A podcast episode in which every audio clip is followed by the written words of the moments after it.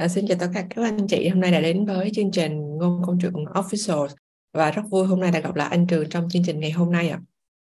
Rồi, xin chào bạn Diễm, xin chào tất cả quý khán giả. Dạ. Và chủ đề của một chương trình ngày hôm nay em nghĩ là một chủ đề cũng gọi là đang cũng khá là mới trên thị trường cũng khá là mới so với các doanh nghiệp tại Việt Nam à, tuy nhiên thì về cái chủ đề hôm nay á, nó sẽ liên quan đến vào cái phần về phát triển bền vững thì hiện nay các cái các hoạt động mà phát triển bền vững đang ngày càng phổ biến ở Việt Nam trong khi là ba cái khía cạnh như là môi trường xã hội và quản trị còn được gọi là ESG lại là trọng tâm trong của cái phần về đầu tư bền vững. Tuy nhiên thì à, để hiểu đúng về à, hiểu rõ hơn về ESG thì còn là một cái khía cạnh rất là mới. Và ESG hiện nay cũng được xem là chìa khóa phát triển mạnh mẽ và dài hạn trong mọi lĩnh vực. Cho nên hôm nay thì hy vọng là sau cái buổi trao đổi thì em và cũng như là các anh chị khán giả cũng sẽ hiểu rõ hơn về cái cụm từ về ESG này. Rồi, cảm ơn Diễm. Hôm nay rất là sẵn lòng chia sẻ ha. Đúng là ESG đang là xu hướng của rất nhiều công ty, đặc biệt là các công ty lớn, công ty đa quốc gia và các công ty niêm yết tại Việt Nam và ngay cả ở Mỹ này. Ở Mỹ thì cái practice về ESG đang rất là phổ biến và hầu như đi trong hội nghị nhân sự nào hội nghị về các cái vận hành xuất sắc tối ưu hay là trong cái hội nghị về tài chính thì người ta luôn nhắc về ESG. Dạ vâng, dạ cảm ơn anh. Như em có nói qua á, thì về cái à, phần mà ở cái yếu tố như là môi trường, xã hội và quản trị uh, được xem gọi là trọng tâm của cái phần về đầu tư bền vững thì um, theo em biết đó, thì về phần đầu tư bền vững cũng còn nhiều cái, cái yếu tố khác nữa tuy nhiên thì hiện tại vẫn đang chọn về ba yếu tố này thì không biết là anh có thể uh, cho em thêm cái thông tin là vì sao lại chọn ba yếu tố này là trọng tâm của cái việc đầu tư bền vững không ạ? Thực ra là nếu mà nói về phát triển bền vững thì mình có cái 17 tiêu chí về phát triển bền vững của Liên Hợp Quốc thì ờ, đó là những tiêu chí mà được định nghĩa và được uh, Liên Hợp Quốc đã được đưa ra từ rất lâu cho không những là các doanh nghiệp và các quốc gia tuân theo. Tuy nhiên là trong khía cạnh về doanh nghiệp một cách phạm vi rất là cụ thể, thì à, người ta đưa ra các tiêu chí về ESG. Chữ E là về yếu tố về môi trường, là environmental thì yếu tố về môi trường là môi trường bên trong và môi trường bên ngoài, ha. thì yếu tố yếu tố môi trường bên ngoài thế là những yếu tố về nhiệt độ, ánh sáng, độ ẩm, về môi trường, về khí thải, ha. về cái điều kiện sinh sống thì đối với doanh nghiệp của mình thì mình phải có trách nhiệm với lại môi trường, đúng không? ví dụ mình không xả nước ra sông, không xả rác thải ra bên ngoài thì đó là những cái ví dụ rất là đơn giản hay là mình hoạt động nó không gây ra tiếng ồn? Thứ hai là cái yếu tố về social tức là yếu tố mà tác động tới cái xã hội. Xã hội ở đây là môi trường xã hội chung về cái cộng đồng về những cái trách nhiệm xã hội của mình hay là những cái yếu tố liên quan tới cái con người trong cái xã hội đó. À, ví dụ như mình à, lao động của mình thì có sử dụng lao động trẻ em không? Mình có bó lọc lao động không? Hay là mới ngày đơn giản lắm mới ngày à, sáng ngày hôm nay anh đọc một bài báo đọc xong không biết vui hay buồn. Tức là nhân sự Việt Nam mình chưa tới tuổi nghỉ hưu nhưng đã hết hạn lao động thì nghe câu này xong thì thấy là nhà báo giật tích thì thấy cũng đọc cũng rất là khó hiểu cho mọi người. Nhanh thì nói đơn giản là nếu mà mình gọi là tuổi về hưu của mình á là 55 tuổi hoặc 60 tuổi. Nhưng mà có một số công ty người ta không tuyển lao động trên 40 tuổi nữa. Thì anh nghe không câu này anh thấy cũng lo, hơi lo lắng. Thì không biết sắp tới mình đang 40 tuổi thì mình à, đi làm ở đâu. Đúng không có một số công ty người ta không tuyển trên 40 tuổi. Hay là có một số công ty á, thì người ta ghi rằng là chỉ tuyển nam không tuyển nữ thậm chí công, một số công ty là phỏng vấn xong mà trong yêu cầu công việc luôn là chỉ tuyển nữ nhưng mà không được trong thời thời kỳ ờ, sinh nở. Thì lúc mà phỏng vấn thì hỏi người ta người ta có sinh nở hay không sao biết được. Đúng không rồi thứ hai là có phân biệt một số cái vùng miền người ta sẽ không tuyển. Thì đó là một số cái điều rất là cơ bản khi mình nói về cái trách nhiệm xã hội. À, và mình yếu tố về phân biệt chủng tộc phân biệt giới tính phân biệt vùng miền thì đó là những cái mà mình gọi là chữ social cái chữ cuối cùng liên quan tới chữ ESG chữ này rất là quan trọng. Chữ này là không phải nhiều người hiểu được và cũng không phải là làm một cách dễ dàng. Đó là chữ chữ G, là governance. Governance sẽ gọi là một cái cấu trúc của doanh nghiệp, là những cái thể chế. Hay bên trong nó gọi là những cái chính trị trong tổ chức. Thì cái governance này nó sẽ được hiểu là à mình làm sao mình sắp xếp tổ chức nó hài hòa. Cấu trúc tổ chức được minh bạch, là nó có cấu trúc từ hội đồng quản trị xuống tới ban tổng đốc, xuống tới các thành viên một cách hài hòa nhất. Thì cái này là một cái kiến thức nó khá là mới đối với lại các doanh nghiệp ở Việt Nam đặc biệt là những công ty mà không phải là công ty niêm yết. Ngay cả các công ty niêm yết thì công ty listed trên sàn chứng khoán thì làm việc này nó cũng chưa phải là một cách tối ưu, và đôi khi nó cũng đang ở trong trạng thái đối phó. Thì cái để hiểu nôm na về ESG anh giải thích nhanh như vậy. Thì ờ, để làm việc này thì nó có rất nhiều cái practice rất nhiều cái hành động à, rất nhiều cái thực hành mà mình cần phải làm cho doanh nghiệp của mình, để doanh nghiệp của mình đáp ứng được cái tiêu chí về ESG và ESG nó cũng không phải có một cái huy hiệu, một cái huy chương nào, hay là một cái quy định nào giống kiểu như ISO để bắt mình là AG theo kiểu này kiểu kia. Mà nó có những cái tiêu chuẩn nó gọi là phi tiêu chuẩn.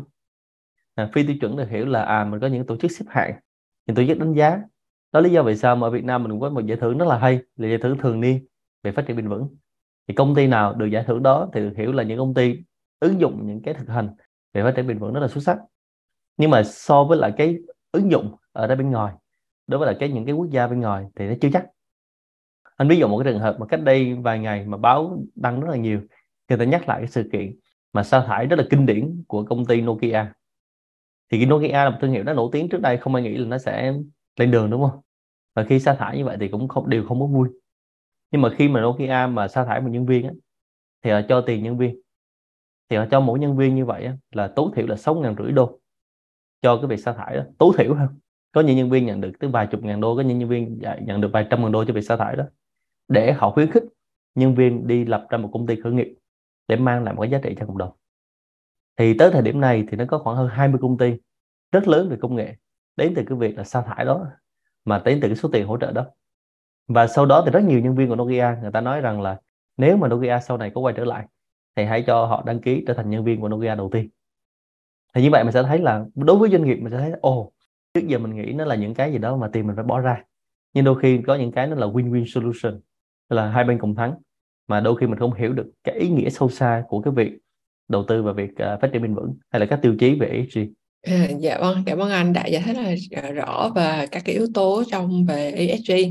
Thì em cũng có tìm hiểu thêm á, thì em thấy là từ cái lúc mà cụ thể từ cái lúc mà dịch Covid xảy ra thì các cái doanh nghiệp họ tập trung đầu tư vào cái phần về ESG này.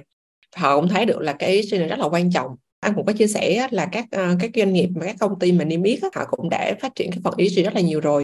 Thì uh, anh có thể giải thích lại rõ hơn là vì sao họ các những cái công ty này họ lại tập trung vào thực hành ESG và nó mang lại những cái lợi ích gì cho doanh nghiệp không ạ? Thực ra là những công ty niêm yết là những công ty được gọi là những công ty đại chúng. À, thì khi đại chúng á, thì rất nhiều người quan tâm tới công ty đó và mình cần có những cái hành động để thấy được rằng là à ngoài giá trị về vật chất ngoài giá trị về tiền bạc. Thì tại sao tôi lại phải đầu tư vào những công ty như vậy? Đặc biệt là góc độ nhà đầu tư hả? Nhà đầu tư trước đây có thể là những nhà đầu tư theo dạng là những cái nhóm đầu tư. Thì người ta đầu tư theo nhóm, đầu tư theo công ty. Nhưng bây giờ nếu mà những công ty đó public, thì mình có một vài triệu mình ra mua cổ phiếu, mình trở thành nhà đầu tư rồi. Thì khi đầu tư như vậy, mình không muốn tiền của mình mất, đúng không? Mình phải coi những công ty nào họ làm ăn đàng hoàng, làm ăn chân chính, làm ăn bền vững. Thì cái những, để coi nó làm ăn chân chính, bền vững thì mình phải coi vào trong cái ESG của họ. Mình coi cái cấu trúc tổ chức của họ có bền vững không? Mình coi thử họ họ có thân thiện môi trường không? Họ có trách nhiệm với xã hội hay không? Tại vì nếu mà những công ty mà làm không tốt về ESG á, thì rất nhiều khả năng công ty nó dễ bị đổ vỡ đúng không ví dụ như hiện nay là anh thấy là đọc báo thấy là một cái vụ mà lùm xùm về một cái trung tâm Anh ngữ tại Việt Nam. Thì cái trung tâm Anh ngữ đó tại Việt Nam á, thì lùm xùm đó thì không biết là Diễm có biết cái việc này không? À, dạ em cũng có nghe qua. thì cái trung tâm Anh ngữ này khi mà lùm xùm tại Việt Nam á, thì nó liên quan tới cái việc là cái chữ S là chữ social và chữ G là chữ governance. Tức là về yếu tố về trách nhiệm xã hội, về yếu tố về cấu trúc tổ chức, đúng không?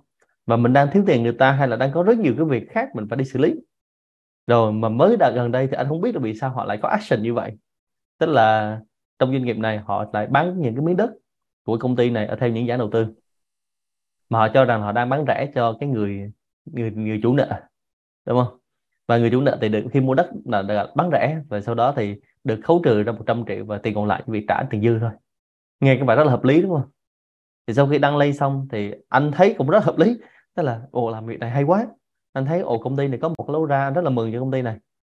Thì sau đó ngay lập tức chắc chưa tới một ngày thì có cái ông bên cạnh ông bán miếng đất y chang như vậy giá có một phần ba thôi. À mà ông bán một lần 10 lô lận.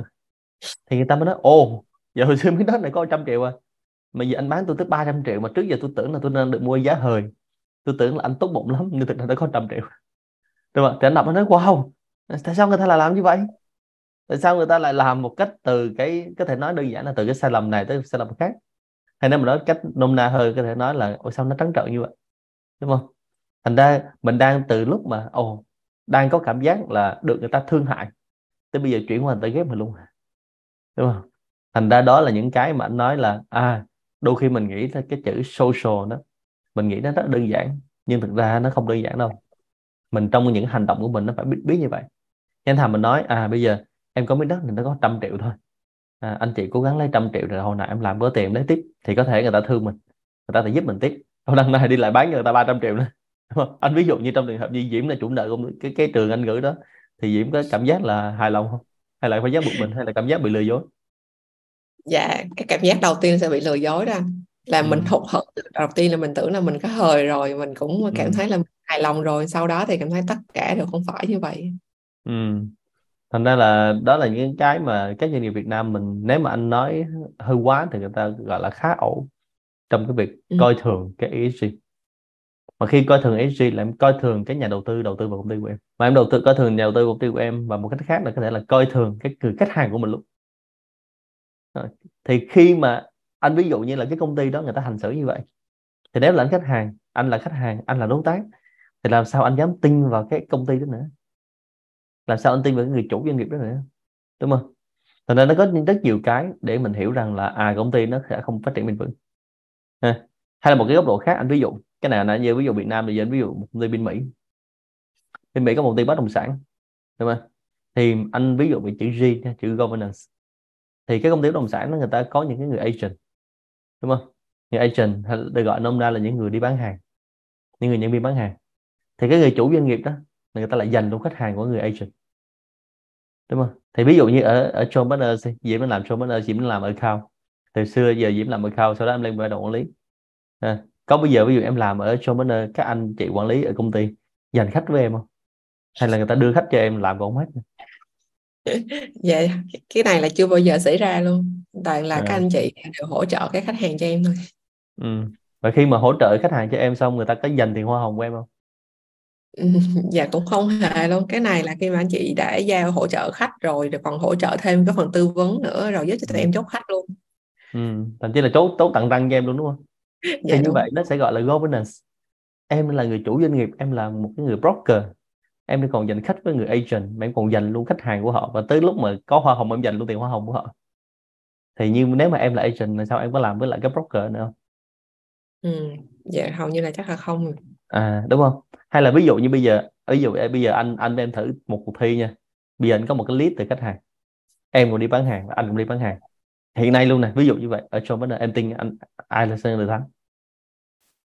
Ừm, em nghĩ là uh, có thể là anh sẽ là người thắng bởi vì anh cũng hiểu rõ và anh cũng đang là mang cái giải pháp tới thì có thể là anh sẽ uh, chốt được nhanh hơn. Ừ, và và bao nhiêu bao nhiêu phần trăm trước giờ khách hàng của Showmaner là người ta mua từ anh? Đúng không? Dạ dạ. À, thì ý anh đang nói như vậy thì em quay trở lại lại em thấy những người broker khi có một cái list trên mạng xã hội người agent người ta đưa cái thông tin lên trên đó đúng không? Xong cái người broker người ta đưa thông tin lên đó luôn thì khách hàng chắc chắn liên hệ với người broker rồi liên hệ với người chủ rồi ừ. đúng không? Ai cũng thích nói chuyện với ông chủ hết đúng không cái khách hàng của em cũng vậy nó thích nói chuyện với ông chủ thích nói chuyện với người quản lý. Và cái người đó người ta đã có năng lực để có kiến thức có kinh nghiệm chắc chắn người ta sẽ chốt được hàng. Thì sao sao agent đi bán hàng? Thì đó được gọi là về governance. Ừ. à, thì anh ví dụ rất là dễ hiểu cho mọi người có thể hiểu được trong trường hợp này. Đúng không? À, hay là có, có rất nhiều trường hợp em thấy là khách hàng người ta hỏi anh anh đã tư vấn xong hết luôn rồi. Mình còn chuyển qua cho em để em tư vấn tiếp. Để đó là cái sau đó khách hàng đó của em em chăm sóc cho họ. Thì đó là cái cấu trúc về governance. Mình làm sao như vậy? Thì khách hàng người ta mới thấy là à công ty này có cấu trúc bài bản. Và nhà đầu tư như vậy người ta mới thấy bài bản. Còn không á, là nếu mà anh là nhà đầu tư mà anh thấy ông chủ doanh nghiệp mà làm vậy, anh sẽ không bao giờ dám đầu tư.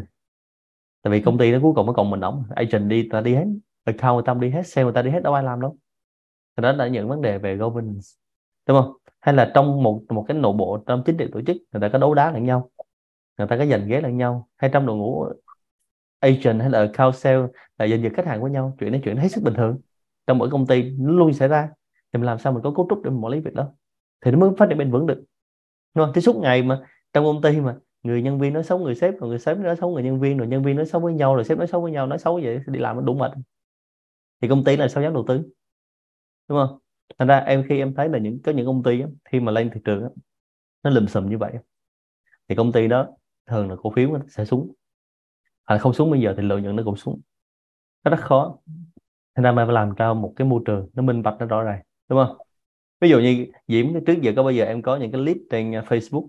Em có những khách hàng trên Facebook hoặc là YouTube mà là anh là người tag em vào trong cái đó luôn anh trả lời cho khách xong anh tag em vô luôn để em chăm sóc tiếp không? Có không?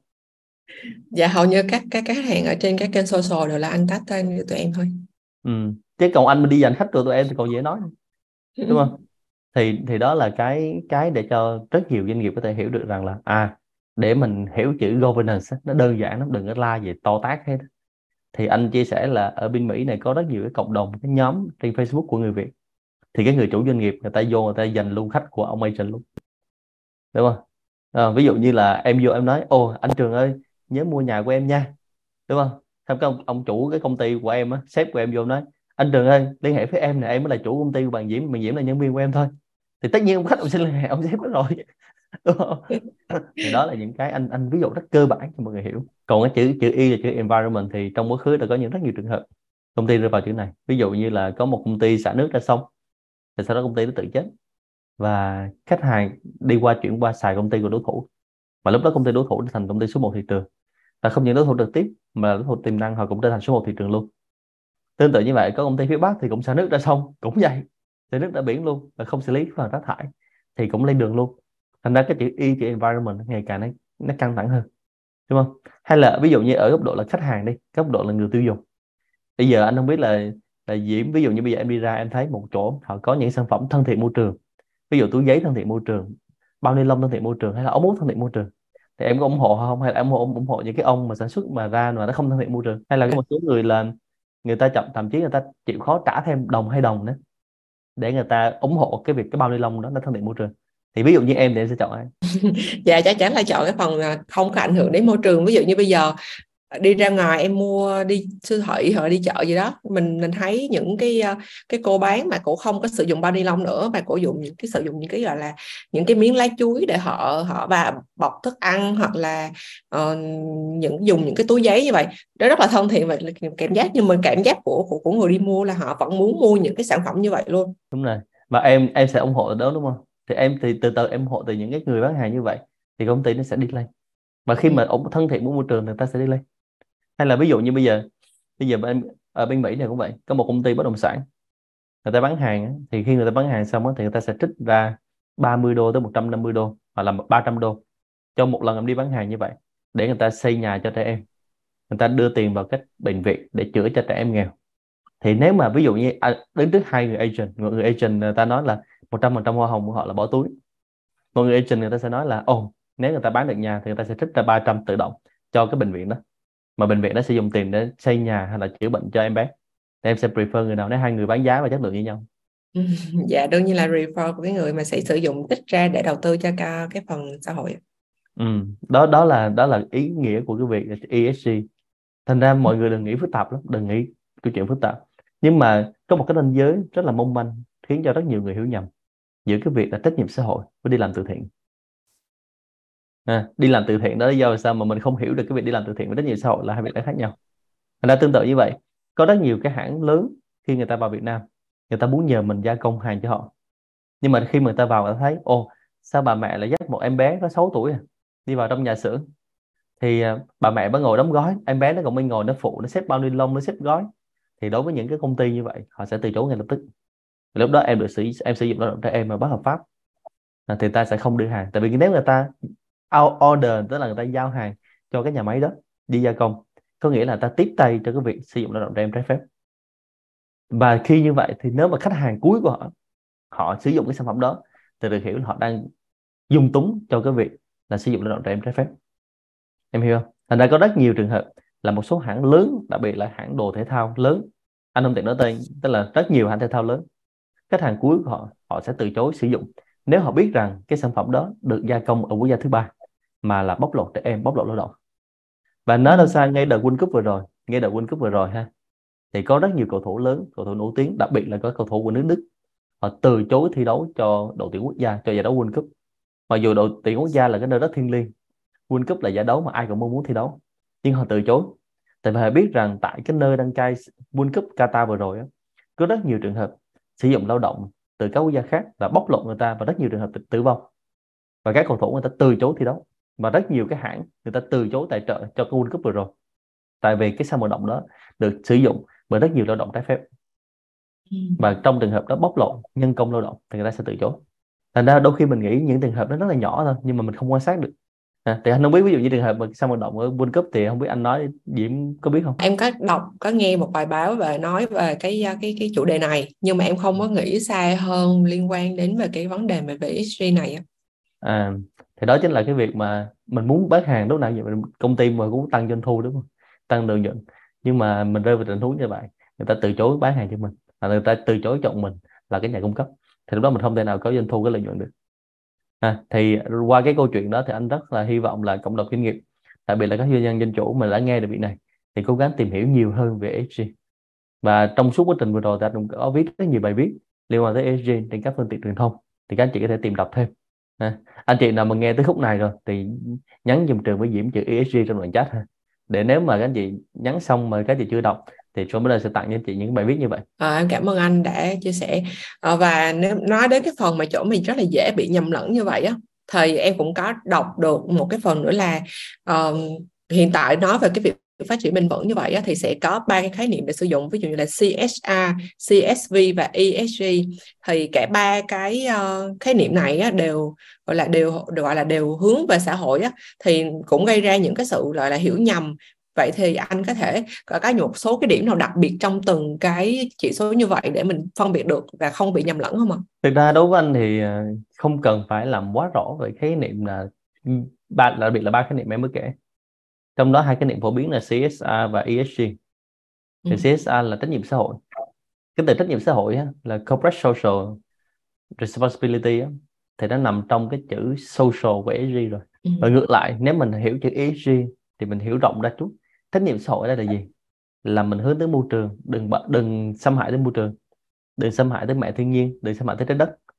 Và mẹ thiên nhiên rất công bằng, mình xâm hại xong là mình lãnh đạn liền. Đúng không? Các cái vụ lụt lụt lũ lụt cái vụ thiên tai, động đất, dịch bệnh là toàn mình gây hại cho mẹ thiên nhiên, rồi mẹ thiên nhiên sẽ trả lời lại. Đúng không? Vì sao mà mà mình có những đợt lũ lụt rất lớn ở miền Trung? Đúng không? Tại vì cái rừng của mình mình chặt hết rồi. Mình chặt hết rồi thì nó mới mới gây ra lũ lụt xói mòn nó mà sạt lở thì đó là lý do đơn giản lắm. Thành ra đối với góc độ mà doanh nghiệp á, thì ở trong cái clip này thì anh muốn là các doanh nghiệp cũng không cần phải phân biệt được quá rõ ràng chi tiết về hai việc đó. Nếu mình hiểu giống nhau mình hiểu khái quá hóa ra thì mình làm sao có trách nhiệm xã hội trách nhiệm với lại môi trường trách nhiệm với cộng đồng. À, và trong chính tổ chức của mình mình có trách nhiệm với tổ chức của mình thì mình làm tốt việc đó là ok. Còn khách hàng người ta cũng không quan tâm nhiều lắm về về chi tiết của hai từ ngữ đó đâu nhưng nếu mà nói về thuật ngữ về quản trị thì ESG người ta sẽ dùng nhiều hơn cho những công ty niêm yết. Còn CSR thì dùng chung cho tất cả các doanh nghiệp. Thì đó là thuật ngữ về quản trị. Còn nếu mà thuật ngữ thông thường thì người ta sẽ phân biệt như vậy để dễ hiểu trong môi trường đầu tư. À, dạ em cảm ơn anh ạ. À. Hy vọng là những cái phần chia sẻ này của tiến sĩ của công trường giúp cho các anh chị cũng hiểu rõ hơn về các cái trách nhiệm về cộng đồng xã hội, à, về các cái chỉ số như là ESG hoặc là CSA để mình không có bị nhầm lẫn nữa. Dạ và vừa rồi em cũng có đọc được một cái báo cáo của bên chỗ PwC thì có 80% doanh nghiệp đã cam kết hoặc là có kế hoạch cam kết là sẽ thực hiện cái ESG trong vòng từ 2 đến 4 năm tới. Tuy nhiên thì đa phần thì khoảng tầm 57% thì các doanh nghiệp có vốn đầu tư trực tiếp từ nước ngoài FDI họ đã xây dựng và có các cái cam kết rất là rõ ràng về ESG trong uh, trong khi đó thì các cái doanh nghiệp niêm yết tại Việt Nam họ cũng đã có những cái kế hoạch là về ESG nhưng mà họ đang áp dụng cái cách là gọi là quan sát và chờ đợi. Khi mà có 58% doanh nghiệp thì họ chỉ ca biết là họ chỉ mới có kế hoạch cam kết thôi trong tương lai gần. Thì chúng tại em thấy được là các doanh nghiệp Việt Nam hầu như họ cũng chỉ mới bắt đầu cái hành trình để xây dựng cái ESG thôi. Vậy thì ờ, đứng trên góc độ là một cái nhà tư vấn á, thì anh có những cái lời khuyên nào đó để cho các doanh nghiệp họ có thể xây dựng cái cái chương trình ESG được thành công không ạ? Thực ra là cái báo cáo của Diễm rất là chính xác thậm chí là cái báo cáo đó một số nó còn hơi bị uh, lịch sự khiêm tốn. Một số thực tế nó còn uh, ác liệt hơn nhiều như vậy ha. Thì lời khuyên đơn giản lắm tức là mình biết rằng là những công ty đa quốc gia đó cái những công ty người ta hơn 100 năm 150 năm và trong khách hàng của John Partner sẽ có những khách hàng trên 300 năm. Và để vận hành một doanh nghiệp mà trên 300 năm thì cái từ phát triển bền vững là nó dư luôn mà đúng không? 300 năm là phải tối thiểu phải qua được khoảng tầm 30 đời ông chủ một ông làm 10 năm. Đấy vậy phải qua tầm 30 đời à, hồi xưa ông bà mình nói cái câu là không may giàu ba họ đúng không? Không may khó ba đời. Được hiểu là rất khó doanh nghiệp hay là cái cái cơ sở kinh doanh nào mà mình giàu được ba đời. Tức là tới đời thứ ba của mình là con cháu mình nó phá rồi. thì mình đặt câu hỏi ngược lại là tại sao mình có cái câu là không may giàu ba đời trong khi đó doanh nghiệp Mỹ nữa, doanh nghiệp châu Âu người ta làm tới 300 năm. 300 năm là bao nhiêu đời? Thành ra những câu phát triển bền vững mình phải định nghĩa lại. Và trong cái việc đó cái ESG này nó có một cái từ rất là hay tức là hồi xưa phát triển bền vững là những gì mà không thay đổi theo thời gian. Còn bây giờ phát triển bền vững là mình phải rất là tinh linh hoạt và rất là thích nghi, rất là biến đổi, ứng phó với lại môi trường xung quanh, đặc biệt là sau bối cảnh covid. Thành ra bây giờ đối với những công ty Việt Nam mình mình sẽ đặt câu hỏi ngược lại. Những công ty đa quốc gia như vậy, họ không phải ngu, họ không phải là dư tiền, họ làm những tiêu chuẩn à, ESG đó là những khoản đầu tư rất là thông minh. Và khi họ đầu tư thông minh như vậy thì mang ngược lại hiệu quả cao, đúng không ạ? Thành ra dĩ với là các anh chị sẽ thấy là các công ty đa quốc gia họ luôn có những chương trình mà rất là nổi tiếng trên cộng đồng, mà chăm sóc cho cộng đồng, trách nhiệm xã hội, đúng không? Ví dụ, họ sẽ cam kết là trong 100 đồng doanh thu của họ họ sẽ bỏ ra một đồng để làm trách nhiệm xã hội, đúng không? Thì thay vì mình sẽ nói là, ồ, năm nay anh đặt mục tiêu doanh thu của anh là 100 đồng, thì năm nay anh đủ là anh nói là năm nay anh đặt mục tiêu là anh bỏ ra một đồng để xây nhà. Thì nghe như vậy khách hàng người ta thấy, wow như vậy là tôi quý mến công ty này, tôi ủng hộ công ty này để anh bỏ ra một đồng để anh xây nhà. Như vậy ngược lại, mình thấy người ta xây một căn nhà, cái hiểu là năm đó người ta doanh thu 100 triệu. Như vậy như vậy mình sẽ thấy là năm nay mà người ta xây 100 căn nhà, chứng tỏ là năm đó người ta doanh thu rất là lớn rồi. Được chưa? Tại ra đó một cách gián tiếp, thì người ta hiểu như vậy. Thành đã quay về lại các chủ doanh nghiệp Việt Nam hay các công ty Việt Nam, mình bắt đầu nên coi ESG là một trong những chương trình hành động. Và mình nên đưa nó vào trong chiến lược. Và ngay từ lúc đó, mình thu hút được các bên liên quan là các stakeholders và người ta làm việc với mình. Từ nhà đầu tư, từ cổ đông, từ các nhân viên, từ khách hàng, từ cộng đồng. Ai cũng yêu quý mình hết, là ok rồi. Thấy chưa? thì đó là cái đầu tư khôn ngoan. Thực ra cũng có một cái thông cảm và thấu hiểu dành cho doanh nghiệp Việt Nam, là mình đi sâu, đi muộn so với các tập đoàn lớn trên thế giới.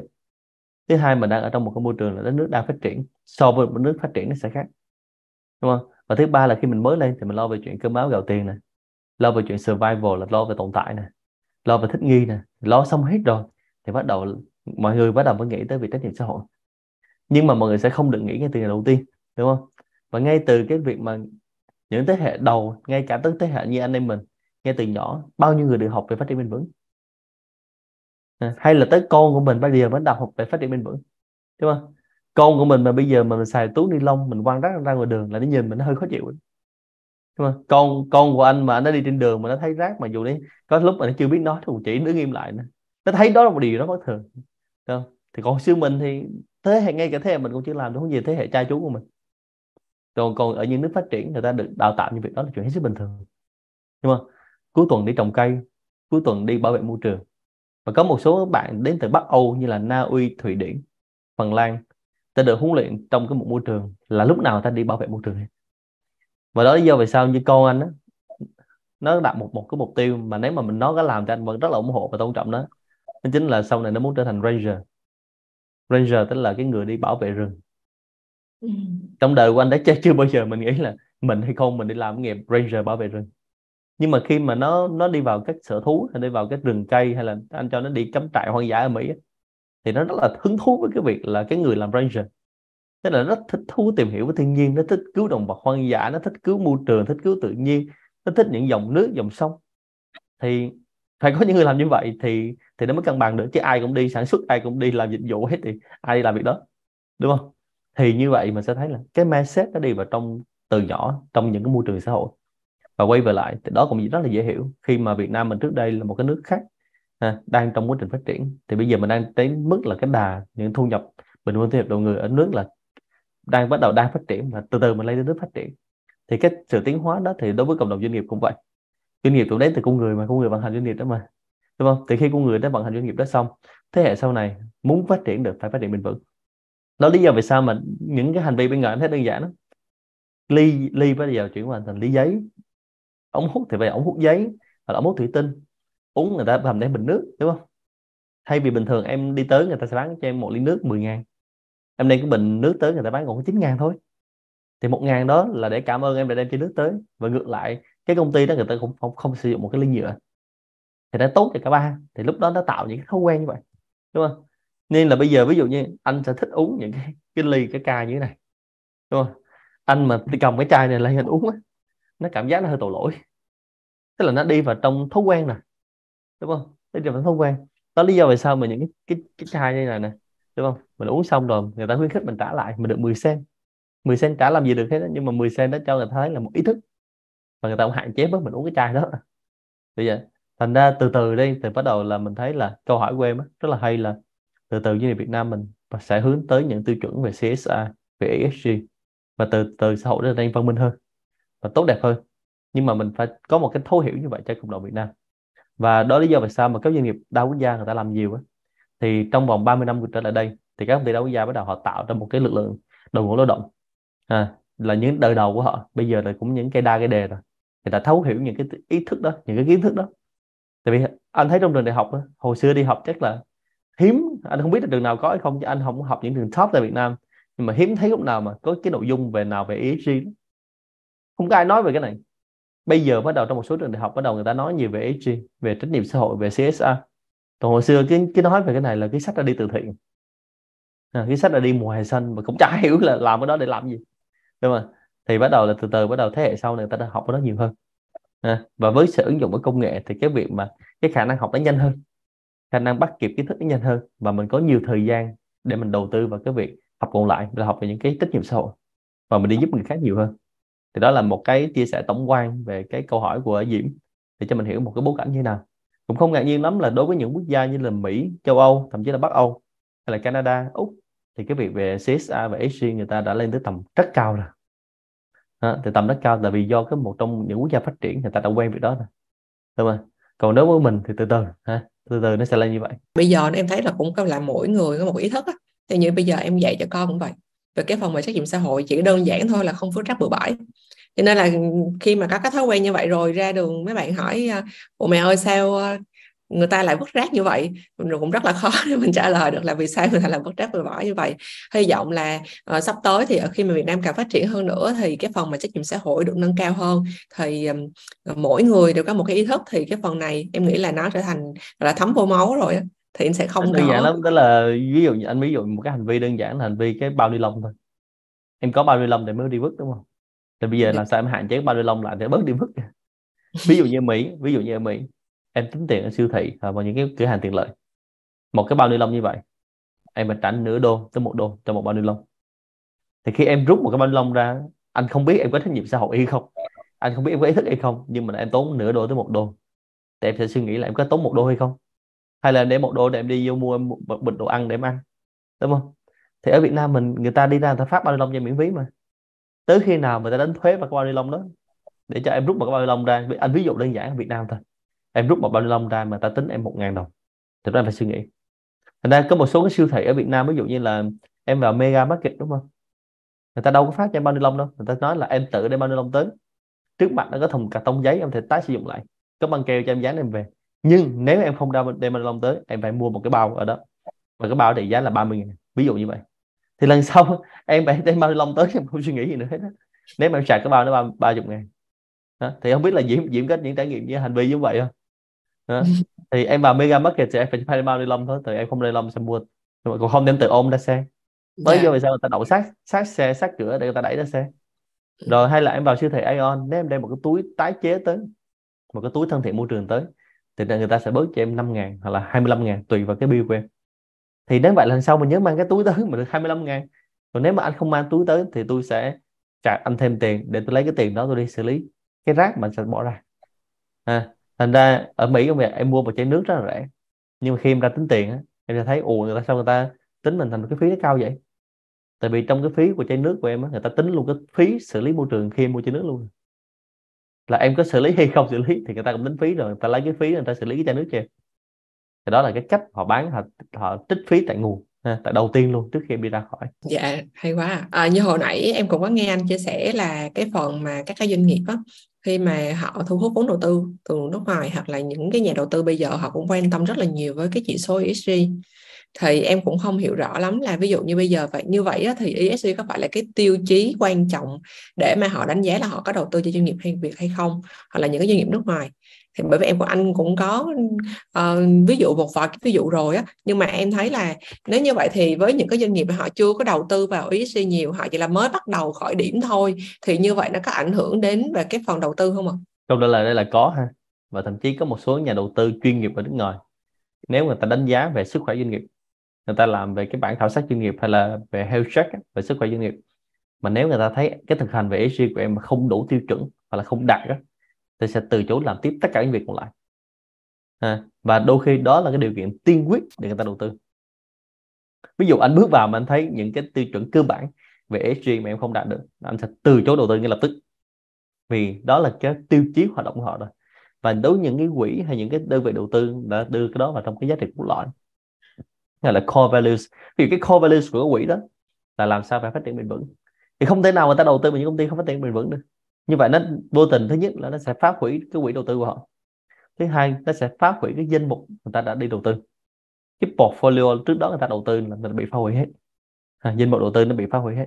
Thành ra người ta sẽ không bao giờ đi đầu tư như vậy như vậy. Và anh gặp rất nhiều cái quỹ đầu tư á, người ta sẽ ưu tiên cái tiêu chí về ESG ngay từ ban đầu trước khi người ta làm cái việc khác. Thành ra lời khuyên ở đây á, là nếu mình muốn làm việc chuyên nghiệp thì mình phải đi đầu tư như việc này. Và từ từ bắt đầu mình sẽ thấy à thay vì mình không làm việc này người ta mua công ty mình giá 10 đồng mình làm ESG người ta mua công ty mình giá 30 đồng thì câu hỏi đặt ra là mình có nên làm hay không mà đó là một công việc tạo ra giá trị gia tăng một công việc tạo ra value added cho khách hàng và mình nên đầu tư một cách rất bài bản. Dạ vâng, cảm ơn anh. À, qua buổi chia sẻ ngày hôm nay á, thì em cũng hiểu rõ hơn về cái ESG và cái ứng dụng của ESG trong phần phản ứng với xã hội của mình thì uh, hy vọng là các anh chị cũng như các cái doanh nghiệp cũng hiểu rõ hơn về cái phần về trách nhiệm xã hội về CSA về ESG để mà mình có thể xây dựng những cái kế hoạch lâu dài hơn như doanh nghiệp của mình và không để nó không có ảnh hưởng đến những cái uh, là bên cạnh ví dụ như là về đầu tư hoặc là về uh, trách nhiệm xã hội dạ uh, và cảm ơn tất cả các anh chị đã theo dõi chương trình của chúng tôi ngày hôm nay và nếu như chương trình có thể giúp ích cho các anh chị thì đừng quên chia sẻ để chúng tôi có thể có thêm nhiều động lực làm thêm nhiều video hơn nữa uh, cho mọi người ạ à. À, xin chào và hẹn gặp lại các anh chị ạ. Rồi, cảm ơn Diễm, cảm ơn tất cả quý vị đã theo dõi chương trình. Hẹn gặp lại các anh chị.